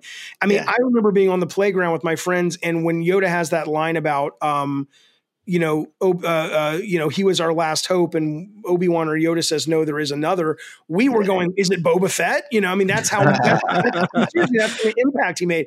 And then to see Favreau go, "I'm not going to do a Lucas on this. I'm going to make him into the character that you guys all fantasized mm-hmm. he was." Yeah. And so last night when he's doing that stunt where he's flying Slave One, and he's like, "Oh no, the Tie Fighters." they're challenging. What do I do? What do I do? And then it's like, oh, it's like at the end of Rocky Four when Brigitte Nielsen shouts or the trainer shouts the, the word in Russian, like, now it's time to go to work. you know, Manda, uh, uh, Boba Fett's just like, okay, game's over. Let's go. Boom, boom, boom. They're gone. Fucking gone. he hyperspace out. And it's like, that's Boba Fett. It was yeah, awesome. He awesome. was, he was, he was everything that I wanted out of a Boba Fett there. Except the and, book of Boba Fett. I don't want to see him become no, yeah, know? for sure. So like I complained about that a few episodes ago when they first brought him back. Like I was like, why is Boba Fett a good guy now? Why is he like making deals with the Mando and trying to and trying to be nice and like yeah, life debt with them? Life, he's got a Wookiee life debt with Fennec Shand and and Boba and, and Mandalorian. I was like, why are you being good? I don't remember you being good, and so I was I was happy to see the the bad side of him come out again, and like how he wanted to start a start a start a fight with the the Mandalorians at the bar, and then and then how you know I did I did like like uh, if you don't have the part at the end where it says the Book of Boba Fett coming in December 2021. I did like that little wrap up that was kind of to say like, "Hey, we're done for with Boba Fett for now on this show. Mm-hmm. This is where but, he is." Yeah, and this is where he is. I didn't mind that. I actually really kind of enjoyed that little, you know, epilogue for his story with Fennec Shand. It's kind of weird to just like kill people and then like sit down and start drinking. Um, but whatever, you know, like I was like, okay, you're bad again, and I, I appreciate that, and you're the new crime boss, and that that could be fun. Um, but yeah, no, he, he was fun. I'm not gonna. I'm I had some issues count. on his absence from the rest of the episode, but Dennis kind of pointed out to me like Imagine if Boba Fett was on that bridge when Luke showed up, like shit would have hit the fan. Yeah, oh, that's true, huh? Yeah, it would have been bad. Like you, like that's really why he had to be the one on that ship by himself because he had to leave so that we could have this nice, we clean, you know, moment. So we could save the Luke battle to the end because, of that. Because I mean, if he, I don't know how long he spent in that Sarlacc, but he's got to be pretty bitter about that whole experience. Right, right, right, right. Well, yeah. It wasn't Luke's fault. I mean, it was technically Han's fault, but uh, I did rewatch uh, Return of the Jedi. That's the, the the first act a few times today. Yeah, and uh, you know it wasn't not Luke's fault. How about like you know? yeah, but Boba Fett was a bad guy. Luke, I mean, that's I know, I know. I know, I know, but I'm just saying Luke made a fool out of Boba Fett in that fight, like pretty bad. No, George like, Lucas made a fool out of Boba yes, Fett. yes, that's true. That's I mean, true. That, that that that is that that in the 80s was sort of a they you know they just kind of did this willy-nilly thing when they brought back characters like they did it in Indiana Jones too. There was a character in Raiders called Marcus Brody who was very educated, almost equivalent to Indy uh, in terms of intelligence and experience, just older. And then they bring him back in Last Crusade, and he's this bumbling comedic idiot. Yeah. Same thing kind of with Boba Fett. Boba Fett mm-hmm. in Empire is this fucking badass ninja space guy. Mm. And suddenly in Jedi, he's like, what? Boba Fett, where? Yikes! You know, come yeah. on. What are you doing? No, it was it was definitely it was nice to see that, you know, those layers of crap be pulled off today. yeah, it was great. Uh, for was sure. Great. Well, I don't know if we're at that point in the show, but I, I was just wondering. I, so okay, I get now that the Book of Boba Fett is not Mandalorian chapter three. So mm-hmm. Mandalorian mm-hmm. chapter three is coming. I'm assuming in October so, uh, of next year. The research I did, Book of Boba Fett is uh, December, like the first week of December, and it's only like a four episode thing. Okay. Or it's a short. So it's, basically, it's, it's basically a, the movie we never got. Yeah, it's a mini series. Mando okay. season three kicks off on Christmas next year. 2021 though. Yeah, that's how right. they're doing it. Mm-hmm. So I'm real curious then about you know what what happens obviously i mean you're supposed to be curious but mm-hmm. that that thread between that kind of lone wolf and cub aspect of episode season 1 and 2 and I, I, saw somebody say this. I don't remember who was was analyzing Mandalorian and why it works, but they they were talking about, and you guys may know where this comes from this this analysis, but they were talking about why this works better than other Star Wars because a lot of Star Wars since Jedi Return is like ref, riffing on Star Wars. Mm-hmm. But they're like the original Star Wars was riffing on serials that were made that Lucas was inspired by. That was actually Jon Favreau talking about that in, in the Disney Gallery mm-hmm. show. Oh, well, then there yeah. you go. So yeah. He comes yeah. along and that, says, that was, I'm going to riff on Westerns and I'm yes. going to riff on samurai movies. Mm-hmm. Yep. So now the question is, is is Lone Wolf and Cub done, and now they're going to riff on Rio Bravo? Or are they going to riff on the Searchers? Or there's Yo, it, there's Yojimbo. There's there's right. a lot of things to riff on, but but is it without I, kid though? I think for a little bit. I mean, yeah. if you if you let's do predictions now. Let's just talk about it. You know, like okay. um, so I'm kind of excited because you do have. Yes. uh, so I did pose a, a theory a couple weeks ago uh, that I've been actually holding on to for most of this season. Uh, I'm happy that things ended the way they kind of did with Moff Gideon because I didn't really believe him to be the antagonist of the show, the true antagonist. Okay. If you if you look at him in, in, the context of the show and storytelling, Moff Gideon doesn't show up until the second to last episode of the first season. Right, mm-hmm. uh, and that is a really really bad place to put Weird. your your arch villain of the story, your, your overarching villain of the story. You know what I mean? Like uh, you usually would introduce your villain in Act One, right, and then and then carry them through like incrementally throughout the story. Uh, if you think about what what we've done with um, what what we've learned with Bo Katan and that that thing we were talking about about how yeah uh, Mando is finding out that he is uh, possibly a religious fundamentalist, right? Uh, who taught him that? Who taught him the way? I guess the armorer, right? Yes, the armorer who was in the first episode. But and she doesn't leave a very big impression, though. You would have liked to. Have sure? Really? I, I, I didn't think she was that. I mean, she was fine. She sounded just like uh, who's that actress? Uh, Tilda Swinton or whatever. she kind of sounded like her with behind some armor, and I was like, okay. I mean, I, I like her, but I mean, if you if I rem- you know if I can remind you, uh, remember the scene when Mando just got his big haul for returning uh, Grogu mm-hmm. to yeah. the Empire, and he came down and he had all all of his Beskar, you know, like and uh all these other Mandalorians started kind of looking and like leering, like they were like hyenas, right? And they're like, "What do you what do you got there?" You know, like right. you get to go up there and reap all the rewards while we stay down here. And it got it got hostile really quick. Yeah, little fight. And then all of a sudden, just a few words out of the armorer's mouth, and she calmed down that entire herd. You know what I mean? She manipulates the crap out of those people with her words. And that's why she doesn't even care if she outfits them. These are her these are her acolytes, right? So she outfits them with the best armor possible uh, so that they can go out and thrive and and and bring victory back home to her. And so, as far as we last saw her, she was imparting him with one last quest before she supposedly sacrificed herself to to ensure the that the, the the others could escape, right? but we didn't actually see her die. We saw her kick the crap out of a ton of, you know, stupid stormtroopers because they all suck. Uh, so I see. And she's a woman, and that's all they can do. yes, that's nice. what Dennis told me. So. Nice, nice. That's yeah, that's what I told you. Uh, so what I see is I see the start of the next season being uh, a continuation of this awkward moment between Bo-Katan and Mando, where he's technically now the ruler of the Mandalorian people right? And uh, he's got no quest at this moment, so he might be willing to entertain this because she's been pretty pushy about like, I'd really like you to reconsider joining us and stuff. You mm know, like he doesn't. He fulfilled his quest to to deliver Grogu to a Jedi. Right. And uh, without asking what that Jedi's name is, or where what his address is, or his phone number, or anything, he just gave that kid to a complete stranger. Guys, I just want to didn't ask for his CPR license. Uh, which side note, is Luke Skywalker a complete stranger at this point in the story? Should he and R2 not be super famous? I know, yeah. Yeah. Uh, I I if if it's a galaxy, I yeah, it's a big place. Not everyone I knows. mean, it's a it's no, like no. No. Well, the counter argument is shouldn't they all know who Boba Fett is if they're all bounty hunters or most No, they're not all bounty hunters. Well, three out of the four?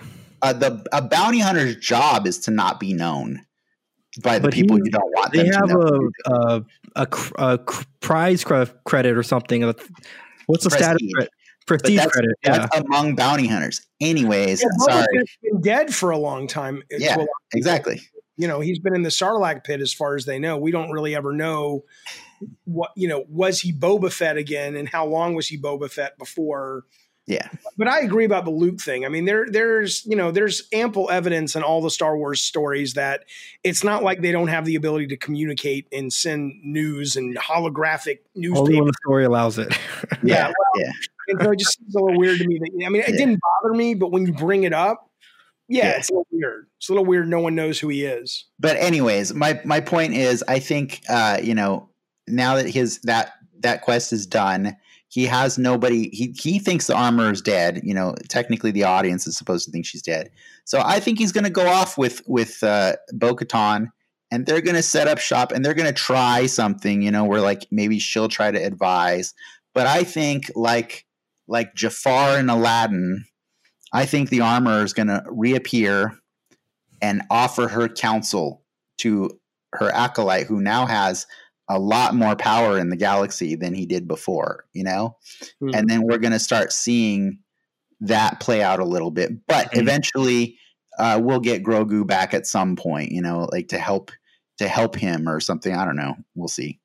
I don't think Grogu's gone, but I think I think we're going to see that Gideon and and and and uh, Mando were just nuisances to each other the entire way. I don't That's all they ever were. I'll, I'll go more big picture in the sense that they obviously teased Thrawn. So there's no way he's not going to show back up in whatever they're doing. But that doesn't. He doesn't have to show up in this show. In the in the in this Mando universe, he'll pop up. I believe it's not but, the Mando universe. It's Star Wars. It's just Star Wars universe. You know, there's a certain Mando sect of it for sure that all these shows are playing around into. But I, time, I time period, yeah, time period.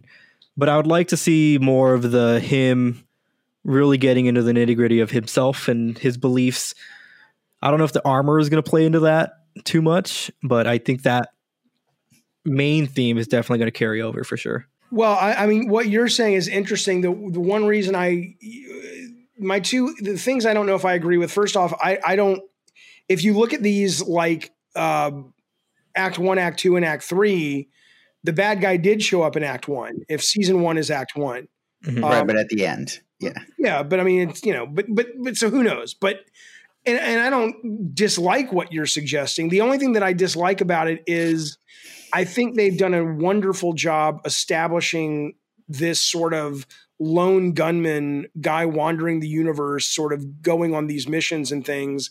And that's what a lot of people like. And they also like the kid.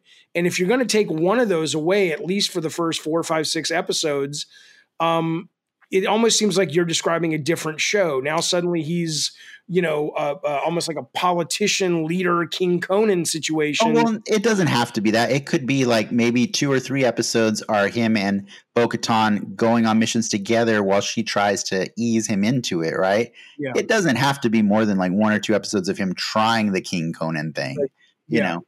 I'm just. I, I, I think it. I think it's. I mean, I don't really know where they're going to take it. I just think that they've wrapped even though there were some issues with last night's episode they've wrapped up the story well. It has a bow on it for sure. It does and it feel it feels like it it it, it doesn't feel like there's a natural place for it to go. I mean a good writer will find a natural place for it to go. I'm not saying it's it's not going to work. I'm just saying that what's been nice about the mandalorian honestly up until last night's episode is it felt like it was a well written show. It didn't mm-hmm. feel like they were you know, even though I do like Kathleen Kennedy very much, a lot of people accuse her of being, you know, it's just like, oh, it's just about the money and exploit the franchise and all this stuff. It didn't feel like that up until last night's episode. And so I hope that where it doesn't go is let's just milk this now. If mm-hmm. if indeed the story is done. Because it feels like, like you said, it's a great bow on it. It feels wrapped up. Dennis said this is basically uh, Forrest Gump, Star Wars Forrest Gump, or Mandalorian meets all these famous Star Wars characters. Yeah, yeah, that's that's that's to me why I felt like this season was weirder than the first season because it felt to me it didn't feel like a bow was on it. It felt like um, you spent so much time showing me all these other cool characters instead of focusing on Din's story. You know, like so I still want more of Din's story. And mm-hmm. I, I, don't know what it is. That's what I wrote in those notes. I was just like, without the kid to to to play off of, um, is he interesting enough to to to lead a series? I mean, maybe you can do the reverse of the religion thing. And what if he starts learning about the Jedi and's like, yo, y'all are kind of weird and kind of crazy. And maybe he goes back and gets the kid, and that's another or he fights the kid. I mean, yeah, yeah. Baby Yoda breaks bad. That was that was uh, another suggestion that I think Clark had was that what if what if Grogu ends up being the villain of the show? You know, like so. What everybody everyone, on the net was speculating last night after this dropped or this early this morning was so did Kylo Ren kill Grogu? I mean, because where is he? Right? I mean, you have to assume he's hmm. in training school there's a like a good what is a 20 year gap, right? From th- this moment to that moment. No. Or no, no, there's even less now. This is this is five years after the the fall of the Death Star, so there's like a 14 or 15 year gap now. And in yeah. the baby's life, that's nothing, right? I mean, yeah, yeah. Luke got hella old in 15 but years. I will say this: the, there's a there's a saving grace. If you want to talk about the rise of Skywalker, that stupid. I, I it, but I, I, hate that movie a lot. I hate it, but I love it. That's all um, That scene at the end, uh, with when you start hearing all the Jedi, you mm-hmm. know their voices, all the different actors came back. Yeah, um, I know as a as a fan of Ahsoka Tano, my heart was broken that like to find out that they actually did get her voice in there, and I was like, that's not fair. You you let her die without us ever seeing her die, and that sucks. You know what I mean? Um, but you never hear Grogu's voice. Maybe he never became a Jedi, or that he just. I'm just saying. Well, technically, uh, Ahsoka never became a full a full Jedi Master or Knight or whatever, you know. So yeah, I'm just saying. Well, speaking of the full Jedi, I mean, just real quick, I just got to say this because I, I was I was bothered by it a little bit. Luke was awesome doing what he was doing, crushing the guys like tin mm-hmm. cans and all that. It was awesome. But it re- what a boring character portrayal then because yes he gave he gave us exactly what we said we wanted but there was no humor no heart in his performance. I mean, maybe it was the, the de aging stuff. They can't Yeah. Botox. You can't express yourself, but it was just like there's no, there's none of that levity and lightness. With Yeah, Luke. it's- I'm sure there was some sort of gun shy after Rogue One that they had to limit that that part, the face part, you know, as much as they could. Yeah, it's it's true though, because like um, I was, you know, Lindsay was bringing up the same point you were, is that he just felt soulless, uh, Yeah. you know, as they were watching him, and I was, you know, I just got done watching the, the whole Jabba sequence with with uh, Luke a few times today, and I was like, well, actually, you know, he's pretty stiff and reserved by that point in the in the story. But then I showed it to her, and we started rewatching him talk with Jabba, and I'm kind of wrong. Like he is more reserved and calm and everything, but man, there's a lot of character in that face as he's like as he's you know negotiating with Jabba, and none of that character, none of that emotion shows up in this Right. version of him, and, some it's probably performance, but some of it's also the writing. It's like give him give him a bit, give him a line, get, Yeah. even if you don't show the face. It was like there was no joy in him. He Yeah. was, you know, Yeah. good. R two was cool. Good to see R two. and and I just want to point out, like, I'm very confused about etiquette in the Star Wars universe because uh, Rise of Skywalker taught me that it's not correct to just ask somebody what their first name is. You have to also ask them what their last name is. So What that? I forget this. And I know, remember I the know- stupid I know ending, that, the stupid ending of the movie when you know Sure. when when Ray and it's oh, but how does it tie into this? Luke didn't even ask anybody their name. Nobody asked anybody their name. He was just there for that kid. Are you a Are you a Jedi? Yes, I'm taking Number your one kid child now. abductor. Like, that's Well, just so he- weird. He had just destroyed all the bad guys that I Boba know. Fett couldn't, and Lando or Mando could only kill one. And what the women are going to kill him? Come on, they can barely. Take this kid. Honest, honestly, honestly, it was more of a jab at Rise of Skywalker than I anything know, else.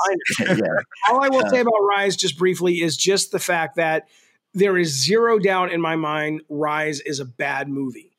I- But it, it's a bad movie. But it is so fan servicey, it is so fan fictiony that if you can watch it through that lens, and I can, um, it's it's wonderful. But it's wonderful, like I said, in the same way that Clash of the Titans is wonderful when you're 10. Mhm. But Yeah. as a film, it's dumb.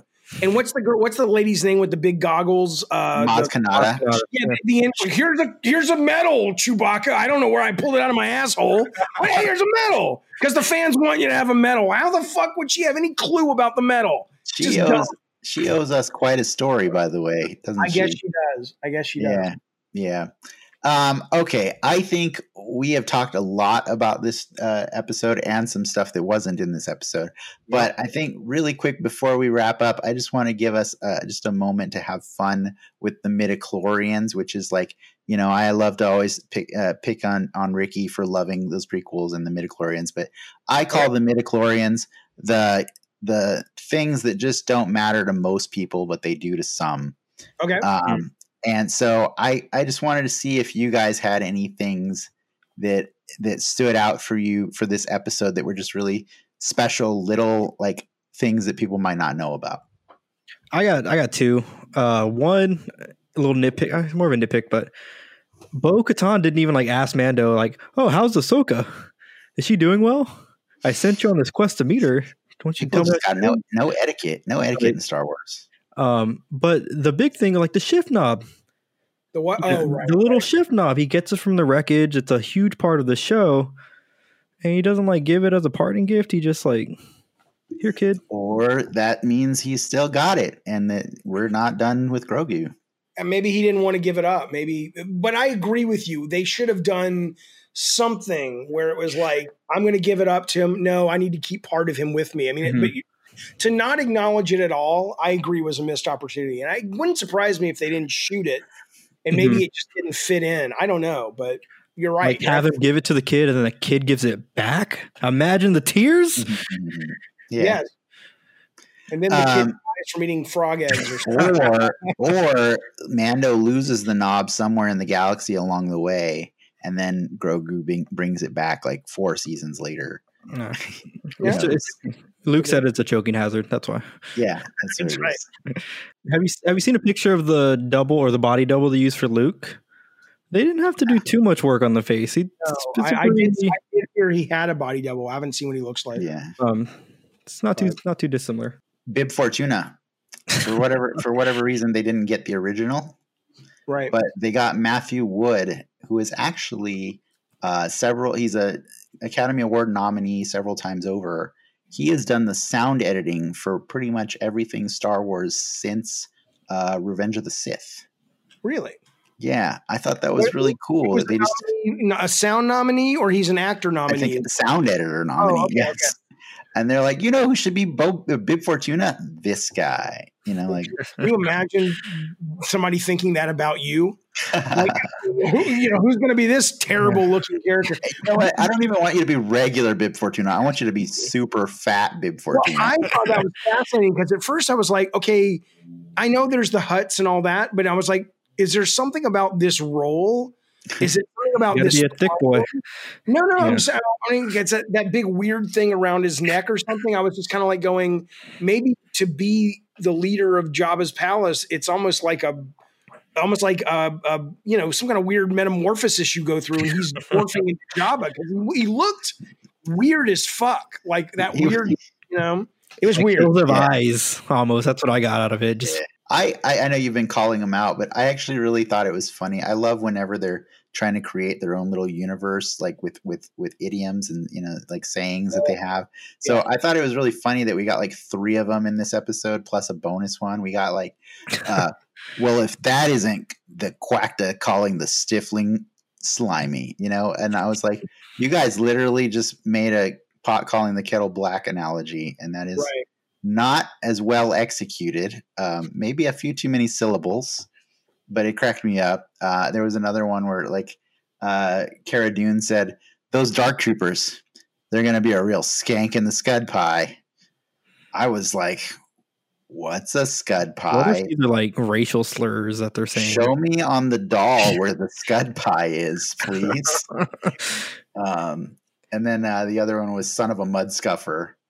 uh, it was just funny because it just kind of felt like they all felt like half-assed phrases, right? Like they just like you could do a little like, better. What can we put on a T-shirt and sell it Hot Topic?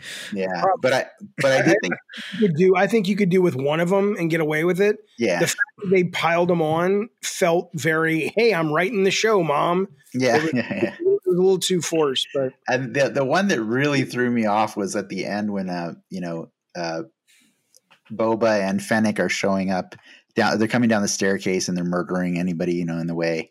And Bib Fortuna is like telling his people to go look for him, and he says stuff in in Huttese, and he says like he should be McClunky.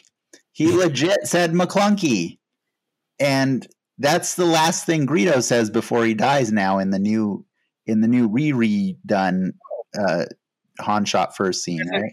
Something. I have no idea I what McClunky. how they they edited it to make it look not as weird.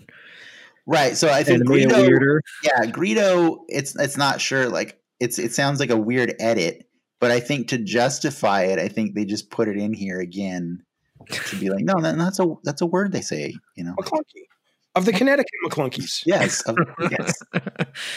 um.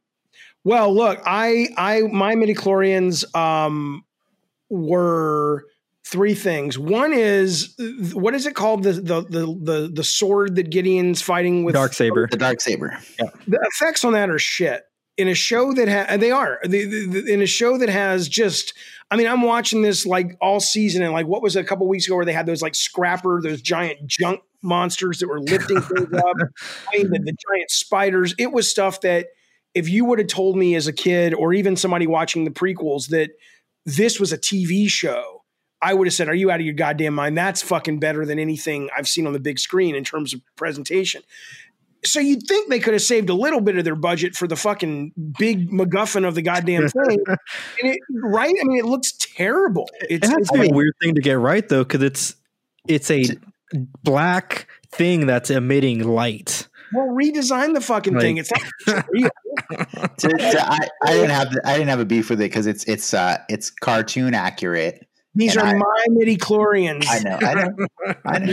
They are, and you're totally entitled to them. Okay, the other two real quick. I mean, I I've become in the last eighteen months a big, not a big, but a, a, a WWE fan. Mm-hmm. Yeah. Never really watched it growing up, so I know who Sasha Banks is. I know her character on the WWE.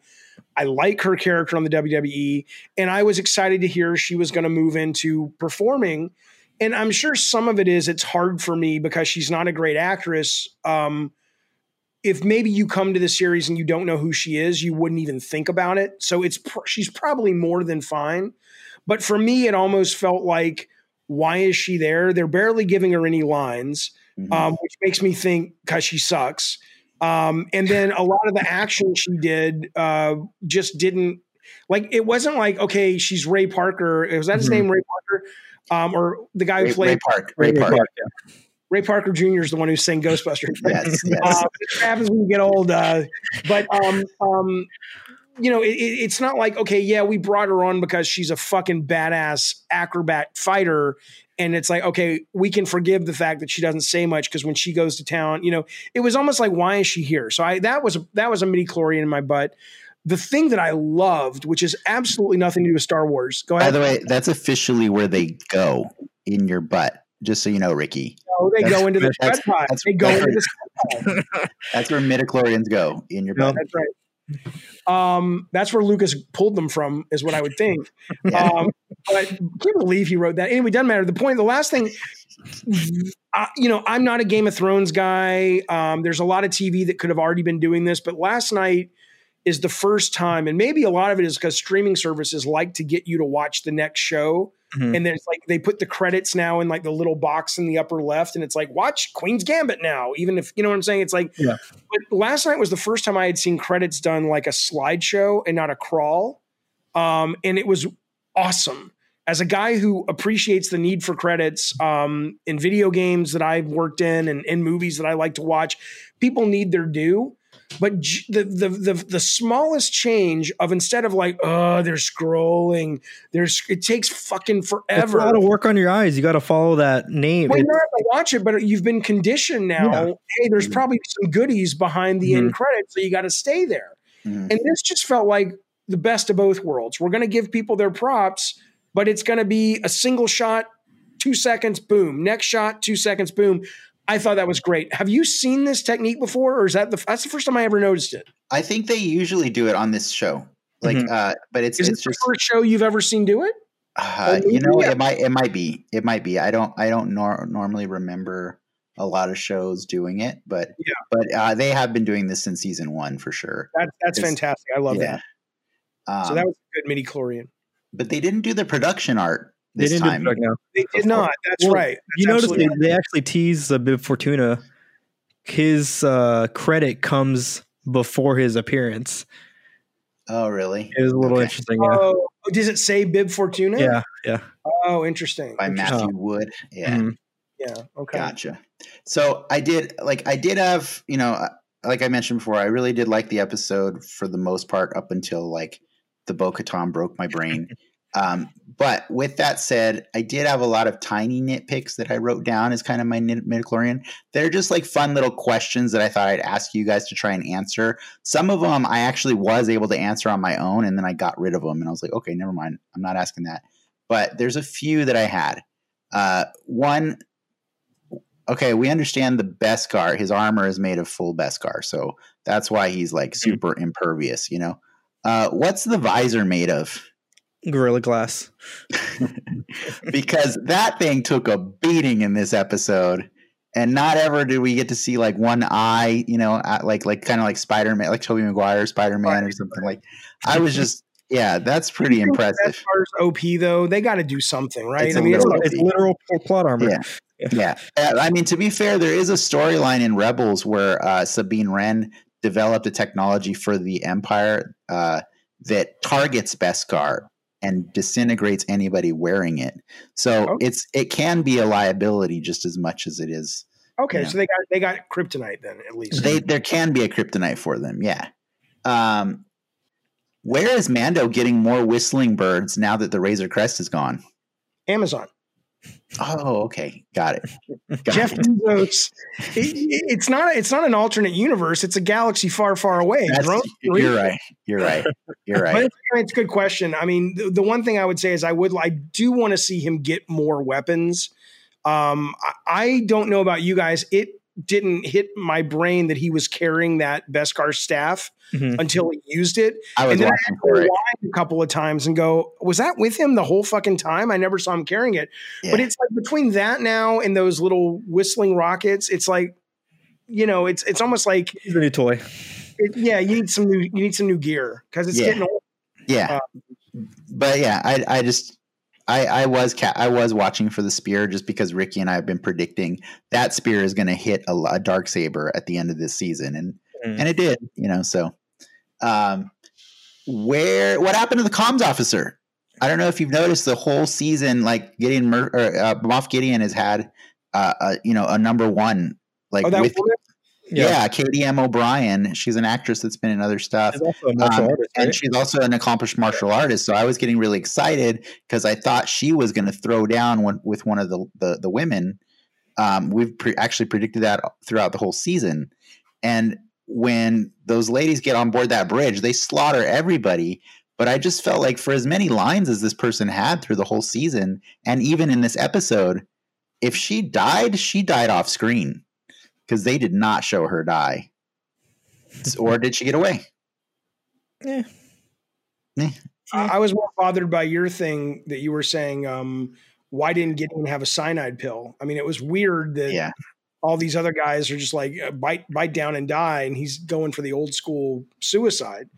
Yeah, um, that it, that was it, weird episode, but it was like, ah, that's weird. Yeah, I was thrown off when they introduced it a few episodes back with that guy that has like the electric cyanide thing yeah. in his teeth. And I'm like, okay, that's a new thing. Like, do they all have it, or just a certain a certain tier? in a position of danger in the sense that that ship is a safe space, unlike the other people. That's that's my take on it. But he yeah. legitimately tried to kill himself. He tried know, to because he didn't have a pill. Like if he was out on the in the field, I was I would assume he would have had a pill on it. Well, the implication is it's not really a pill; it's a thing you you put in your teeth, oh. right? Like it's a it's a like isn't that what spies do, Jaffe? They have like a a, a, they have a hollow tooth with cyanide. Yeah. Yeah, exactly. I mean, I, I only know that I, I, I can't tell you how I know that, but that's that's what spies do. it's because of your spy days, right? Like that's sure. yeah. Yeah, I I, uh, I had one more that you just you ping my brain on. Um, uh, when Luke came out, do you think the seat like how soon did you know it was Luke? So I started asking the question immediately when they saw the X-wing. Okay. And then I saw the green lightsaber, and then I saw the glove, and yeah. and the clothes all matched. And so it was pretty early that I was saying out loud, "Oh, is it Luke?" Because I because eh, you know my brain minute where you don't see the green lightsaber. Could they show it through the black and white comms cameras? Mm, I think they switch back and the forth. Time, the first time you see it is, I mean, I, I, remember seeing it. It was like it was like halfway into the battle. Mm-hmm. I thought. But yeah. I, the only reason I'm wondering is because it was clear they withheld Luke's theme until mm-hmm. you see his face. Oh, yeah, for sure. For yeah. sure. Yeah. But I, for what it's worth, I feel that Peyton Reed directed that sequence really well. You know, like that, that was, that was what a lot of fans would want to see Luke do. Yeah. I just, again, I just didn't, I didn't, at that point, I'm like, oh, so the ladies aren't going to save themselves? And like, you know, like, okay, I guess Luke's going to do it all cool, you know. Yeah, yeah. I mean, as a right, I guess Leia could have showed up. Yeah, so so we oh, were we were we were Lindsay and I think we're slightly holding out hope that maybe it's Leia because we are but then once we saw the glove, the glove was like a little later on. Like you see the right. lightsaber, I think earlier, but once we actually really saw the gut, the glove clearly, that was like, oh. But again, you set off, you, like you said, you set off the Jedi bomb.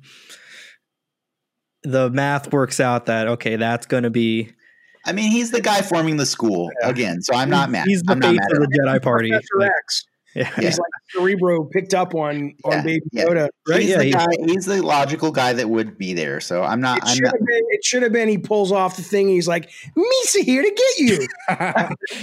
awesome. awesome. for you, Ricky. You would have been like, "Yes." I, dude, I still believe Jar Jar will show up in in this series somehow. Yeah, with his head on a fucking pike. Hopefully. What's the matter? Isn't he like a senator technically now? Uh, I think he don't know what he is.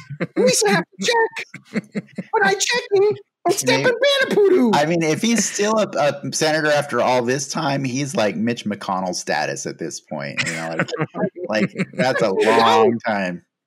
Needs to think you need six hundred dollars for your for your uh, you know pandemic relief, whatever. Oh, we got another midichlorian outbreak. Oh wait, that's not what midichlorians are. right. Gotcha. Oh man.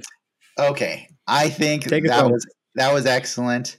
Um, let's say really quick before we finish up, on a scale of one to ten, uh, what would you guys give this this episode, and then what would you give this season? I'll go. The season is a solid nine for me. It definitely stepped up from what we wanted from season one. Um, it gave us a lot more. It really, I mean, we, we talked about it earlier. It it advances the Star Wars lore more, but still pulls from the others other stuff um, as well. You know, one of my biggest problems with Star Wars for the longest time was is it about the galaxy or is it about the Skywalkers? And this show really proves that it is about the bigger galaxy at hand. Um, but that doesn't mean you can't have, you know, little bits and pieces of the old stuff, the fun stuff pulled back into it. As for the episode, though, probably like an eight again, it's a little clunky, but it's you know it's a solid one. But it's McClunky. It's McClunky. that's right. That's right. Yeah. Uh, I would give the whole season probably. I mean, I'm viewing it through the lens of.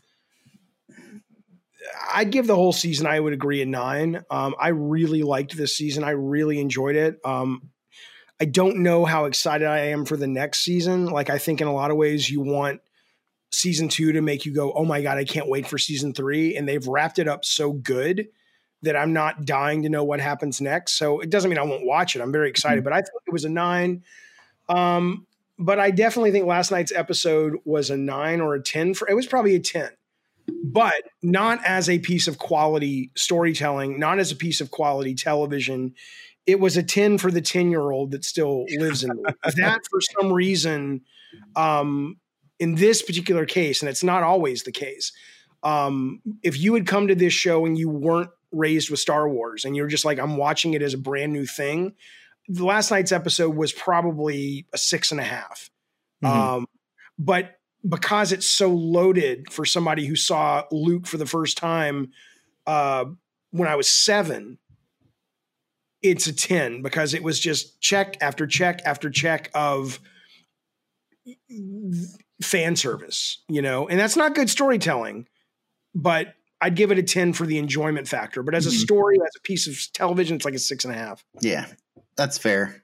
Um, and you know, I think I, I think it's not surprising to to you guys that I would give this episode a seven because like I I just kept looking at it as a piece of storytelling and I you know I I care I think I care a lot more about what younger audiences or what people from different groups think about this because that's what brought us to do this podcast in the first place is that Ricky and I don't normally agree on the things we like, but we found a way to agree on this because this had something for everybody, you know?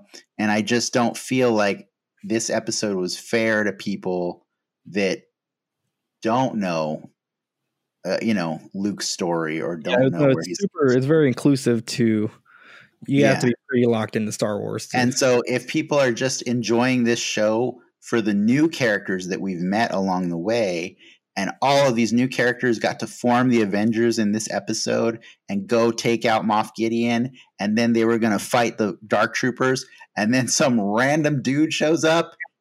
It's no, it's per, it's per, it's perfectly expressed. You're absolutely right. If you yeah. view it that way, it didn't work at all.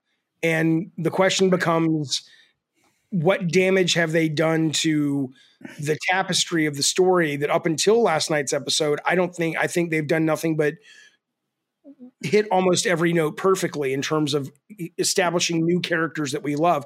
It's yeah. not like agents of shield that most people are like ugh that's like the c tier marvel. Mm-hmm. nobody watches that. I mean people do but it's not that's not what you want. Nobody wants agents of shield nobody no, wants yeah, no, series no. we yeah. want fucking heroes right? Um Mandalorian did a brilliant job of of actually creating new characters in Star Wars that were as compelling and as interesting and as heroic as some of the classic characters. Mm-hmm, and yeah. you're absolutely right. If you had come to it just from that, and suddenly, who the fuck is this? I mean, that would almost be like if we never knew who Luke Skywalker was. Season three would open the whole summer in the year. It would be people going, "Who was that guy? what the fuck was that? You know, is he a bad guy? You know, that would at least be interesting." But yeah, yeah. so I think you're absolutely right on that. took yeah. my kid. but I will give this season a nine, like you guys did, because uh, let's be honest, this was one of the most entertaining things we watched during this pandemic.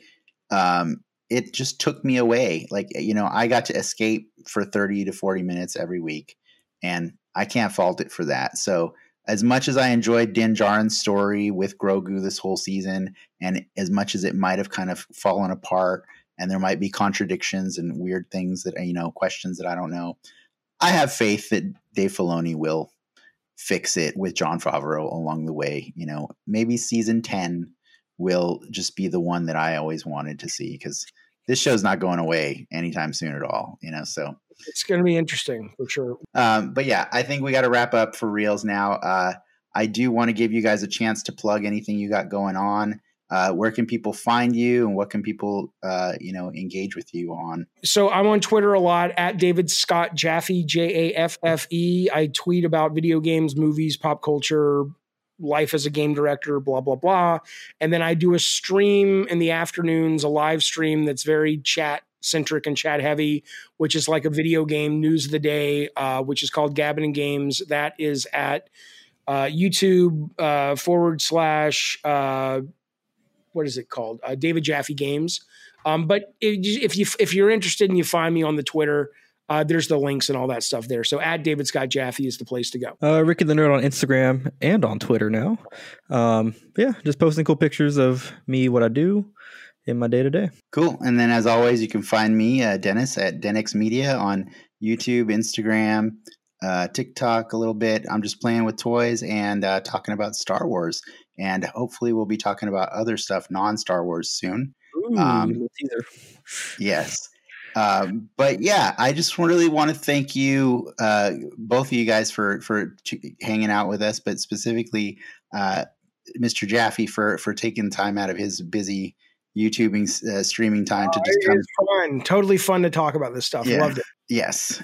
Um, thank you so much to everybody also who listened and and and and checked us out and. Um, stay tuned and we will have something more to come down the line with that, you have listened and, and we, we, have, have spoken. spoken.